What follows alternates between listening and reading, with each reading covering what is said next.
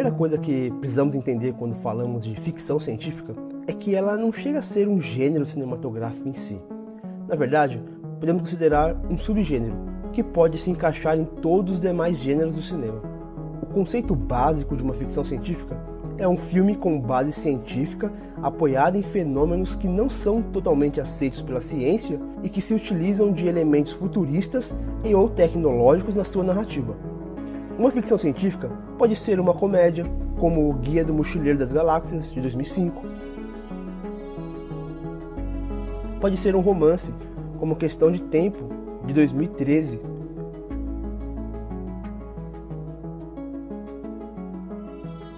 Pode ser um terror, como Alien, o Oitavo Passageiro, de 1979.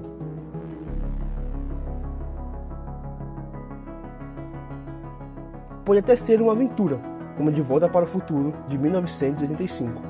Ou seja, pode ser todos os gêneros que ela se propõe a ser. Durante muito tempo, esse subgênero foi encarado como filme B pelos estúdios, pois eram filmes com baixo orçamento e pouco público. Mas a partir do final dos anos 60, esse cenário começou a mudar e começamos a ter diversos estúdios investindo forte em ficções científicas. Entretanto, bem antes disso, em 1902, tivemos a primeira ficção científica lançada no cinema, e a partir dela surgiram todas as demais produções perpetuando o que é uma das principais características da ficção científica ou do sci-fi: o espelhamento com a nossa sociedade. Pegue o primeiro sci-fi do cinema, Viagem à Lua, de 1902, dirigido por Georges Méliès.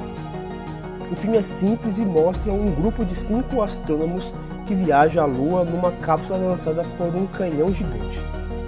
Apesar de ser um filme bem simples para os padrões de hoje, na época foi algo pioneiro na proposta de técnicas cinematográficas como astrodeposição, fusão e exposição múltipla de imagens.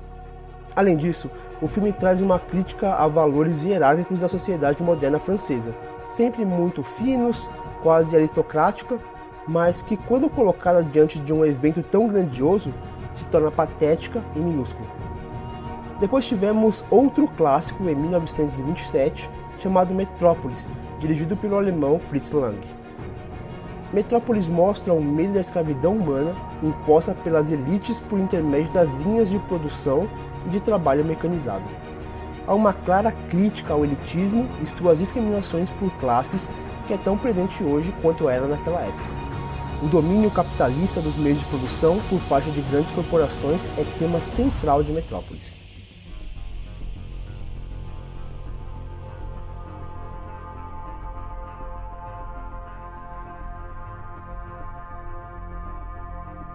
Passando para os anos 60, tivemos Fahrenheit 451 de François Truffaut, lançado em 1966. Um clássico absoluto que cria um espelhamento assustador entre o nazismo na Alemanha e o macartismo nos Estados Unidos, com um tema muito atual, infelizmente, que é a censura política. Basta olhar o que está acontecendo em nosso país com a aprovação da Lei nº 16488 de outubro de 2016, que poderá censurar manifestações na internet sem que haja sequer uma decisão judicial. Sem falar nas recentes manifestações de censura a exposições de arte em São Paulo, Belo Horizonte e Porto Alegre. Nos anos 70, outro clássico absoluto nos pôs a refletir. Solaris, de 1962, dirigido pelo russo Andrei Tarkovsky. Solaris é um filme existencial sobre um planeta que lê pensamentos humanos e tenta recriar um modelo para eles.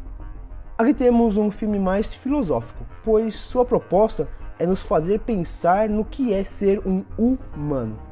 O que consiste em sermos humanos? Sentimentos? Mortalidade? Raciocínio? Tudo isso é posto e discutido nessa obra-prima do cinema. Já nos anos 90 conhecemos a Matrix e seu discurso sobre realidade, mito da caverna de Platão, luta contra a realidade virtual que escraviza a humanidade e liberdade de escolha. Chegamos aos anos 2000 e tivemos Minority Report, a nova lei de Steven Spielberg, tratando sobre tecnologia de combate ao crime. Mas o foco do filme é destino versus livre-arbítrio. Devemos punir alguém por algo que ele não cometeu? Mas que potencialmente cometeria? Devemos interferir no livre-arbítrio do indivíduo ainda que seja para prevenir uma ação criminosa? E agora, na década de 2010, tivemos ótimos filmes que discutem a nossa humanidade, como Gravidade, de 2013, dirigido por Alfonso Cuarón, que fala sobre solidão e redenção. Tivemos Interestelar, de 2014, dirigido por Christopher Nolan, que fala sobre paternidade, amor e confiança.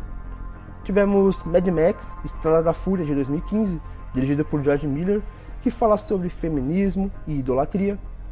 Tivemos ainda A Chegada, de 2016, dirigido por Denis Villeneuve, que fala sobre comunicação ruidosa, destino, mídia sensacionalista, medo do desconhecido, projetos armamentícia e a nossa própria existência.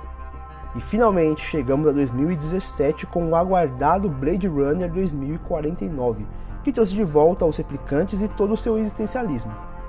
Divisão de classes, preconceitos, cegueira intelectual e supremacia dos que detêm poder são temas tratados com muita competência nesse novo Blade Runner. Mas como o ano ainda não acabou, não podemos deixar de lado o sci-fi mais famoso do cinema, Star Wars, que retorna com o episódio 8, Os Últimos Jedi. A franquia é popular não somente por seus personagens marcantes, mas também por seu enredo envolvendo lutas de classes, opressão ditatorial e imposição religiosa. Isso cria paralelos assustadores com o crescimento de grupos que disseminam o ódio e a segregação no mundo. A imposição religiosa que se mistura com a política, impondo suas crenças em detrimento da individualidade das pessoas, estão presentes em dias recentes. E ainda que estejamos falando de histórias ficcionais, temos exemplos suficientes para concluirmos que esse não é o caminho que devemos seguir. Resumindo, o papel da ficção científica é falar sobre nós, humanos, sobre nossos problemas, nossos medos, nossas alegrias e principalmente a nossa sociedade. Este episódio ele fica por aqui. Esperamos que tenha gostado desse vídeo. As referências utilizadas neste ensaio estarão na descrição. Não se esqueça de curtir o vídeo, de assinar o canal e de compartilhá-lo em suas redes sociais. Um forte abraço e até a próxima!